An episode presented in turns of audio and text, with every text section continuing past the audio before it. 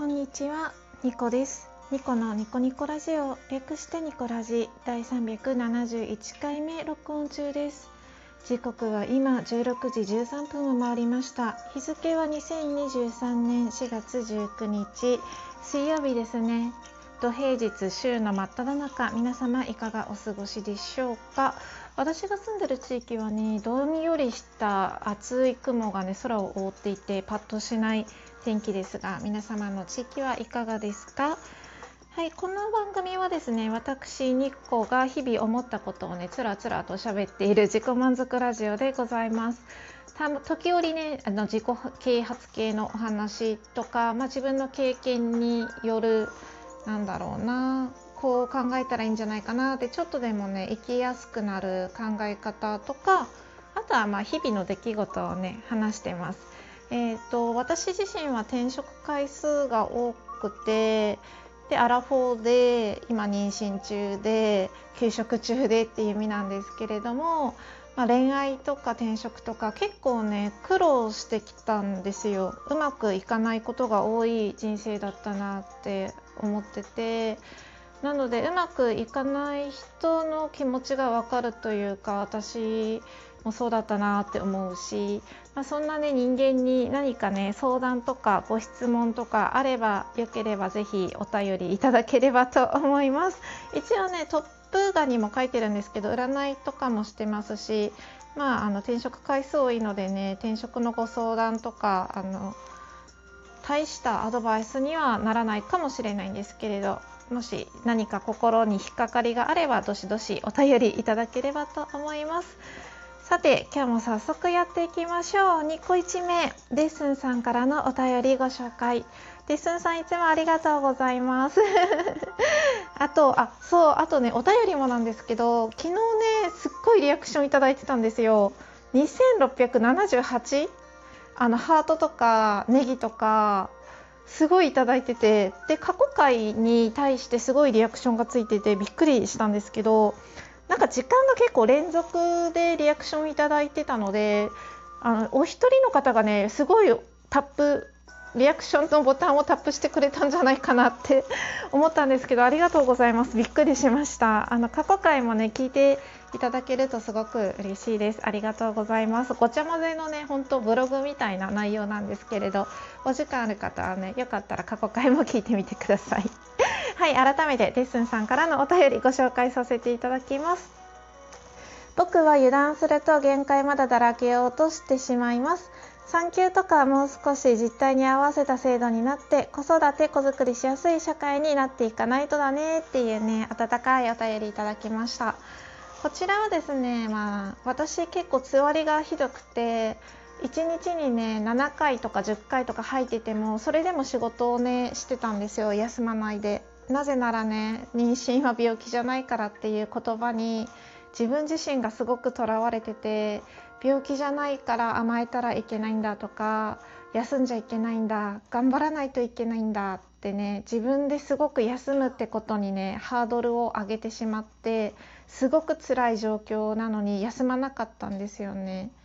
そんなことしてたらちょっとドクターストップがかかってしまったんですけど、無理は良くないよねっていうトークをしたんですよ。頑張りすぎると結局周りにも自分と同じぐらい頑張れよっていうのをね強要したくなる性格なので、それは良くないよねと思って、そういう人ほど自分に優しくしましょう。そしたら他人に対する許容度も上がるよっていう投稿しました。前回のお話かな、よかったらね聞いてみてください。デスさん、いつもお便りありがとうございますでは次行ってみましょう。ニコ2名、ちょっと過去の話というか最近の私の話なんですけれども、今思えばなんでつわりであんなに毎日入ってたのに仕事休まなかったのかなって思ってて、で、確かに休むってことにすごくハードルを上げてた自分もいたんですけど、そこには人に迷惑をかけてはいけないみたいな意識もすごく強かったと思います。でもさ、人ってさ少なからず誰かに迷惑かけて生きてるものじゃないですか。だからそこはもうちょっと緩くしてもよかったのかなって思うし、もしかしたらね、私のトークを聞いた人で、例えばさ、産休とか育休とかの人が会社にいて、その人の仕事をかぶるっていうかさ、任されてしまって仕事量が増えてて、いやそれ休む人はいいよって、でもさって残った人の仕事量は増えていくばっかりだし、残業ばっかりだし、そっちも考えてよって思った方もいらっしゃったかもしれないんですけど、そこはまあ組織のね、マネジメントの問題なので、個人ってなんかね、分かるんですよ。あの人が産休じゃなければ私の仕事は今まで通りだったのにとかね、思う気持ちは分かるんだけど、個人にぶつけないで組織にぶつけてほしいなって思うのと、あくまで私のケースなんですけど、私の会社ですね、1人人員が過剰な状態だったんですよ。そうで、割とね、暇というか手が空いてる状態の人数体制で、私が抜けたところでそこまでね、その残った人たちに負担がかかるっていうことはなかったんですよ。そうちょっとね、なんで人員過剰になってるかとかは見バレとかもあるかもしれないので言えないんですけど、私一人が抜けたところで残った人たちの仕事量って0.1% ずつ分けるかなぐらいの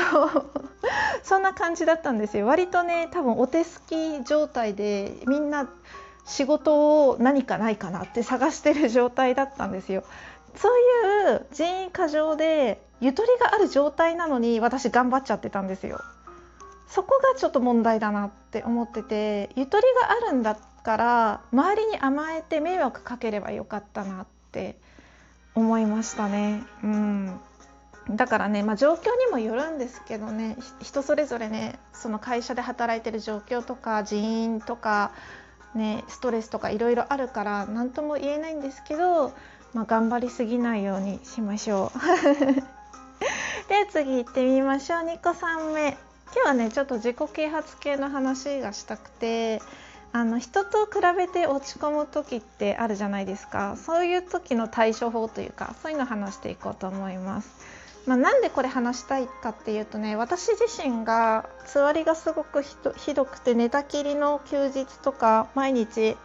帰ってきてから気絶するように寝たりとか、お風呂もね、満足に入れなくて湯気で吐いちゃうから、で安定期って言われてる時期もすごい吐いてて。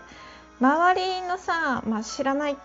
けどっていうか、友達とかさ、まあ、世間一般的にさ、妊婦さんってさ、お買い物行ったりさ、ベビーグッズ買ったりさ、すごく安定期はこう何でも食べれて、ラーメンとかさ、焼肉とかも食べれて、キラキラ、なんていうの、出産準備で忙しくてキラキラしてるイメージがすごくあったんですよ。で、私も安定期に入ればそうなるはずって信じて乗り越えてきたのに、安定期に入っても全然ね、状態が良くならないことにすごくがっかりして、周りの人が普通にできること、その安定期に入ったらできるお買い物とか焼肉食べに行くとか、好きなことが、ね、周りはできてるのに、なんで私はこんな体なんだろうとか、なんで寝込んでるんだろうとか、その自分のなんていうの、マタニティショーツとかマタニティブラとかを買いに行くことさえもはばかられるみたいな状態だったので、自分で自分のこともあんまりできないし、なんでこんな状態なんだろうと思って、すごくね、落ち込んでたんですよね。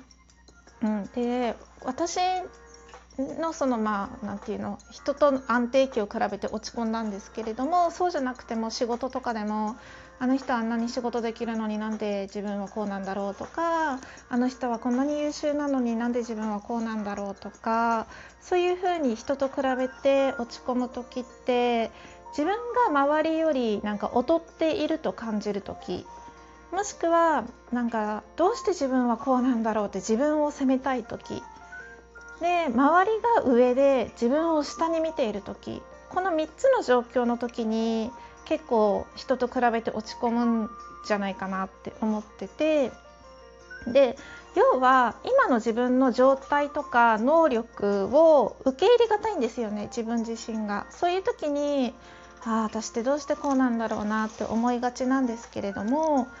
そう思った時に一歩ねちょっと引いて、あ、今私って自分で自分を責めたいんだなと客観視してみるといいと思います。あ、私あれもできないな、これもできないなっていうことをに罪悪感を感じてたり、自分の能力が足りないなって自分を責めたりねしているなっていうのを一歩客観的に見ることで、あ、私自分で自分を責めてるなっていうのが分かれば分離するんですよね、そこで意識が。でそうすると、あ、私自分で自分を責めてたなとか、周りは何にも言ってないのに自分が勝手に自分を下に見てたなとかいうことに気づくんですよ。そうするとちょっとね心が楽になるんですよ。あ、私一人相撲してたなってそう、ただの一人相撲なんですよね。でその後いい意味で自分を諦めるというか、まあでもそれが私だしなとか、まあ、A さんはこれだけできるけど私はこれしかできない、でもそれが私なんだなっていい意味で自分の状態とか能力を諦めて今の自分の状態を受け入れると結構楽になると思うんですよね。だから私もね、まあ私の体はこうなんだなって受け入れた時にもう耐えるしかないなと思ってちょっとね精神的には楽になったので、まあ、誰かのね参考になったらいいなと思って今日はこのお話をさせていただきました。いい意味で自分を諦める、でまずありのままの、ね、自分を受け入れて付き合っていく、それが大事かなって思います。もしよければねまたこういうお話ししていきたいと思いますのでお付き合いいただけたら幸いです。最後まで、ご拝聴ありがとうございました。明日も皆様にとって良い一日でありますように。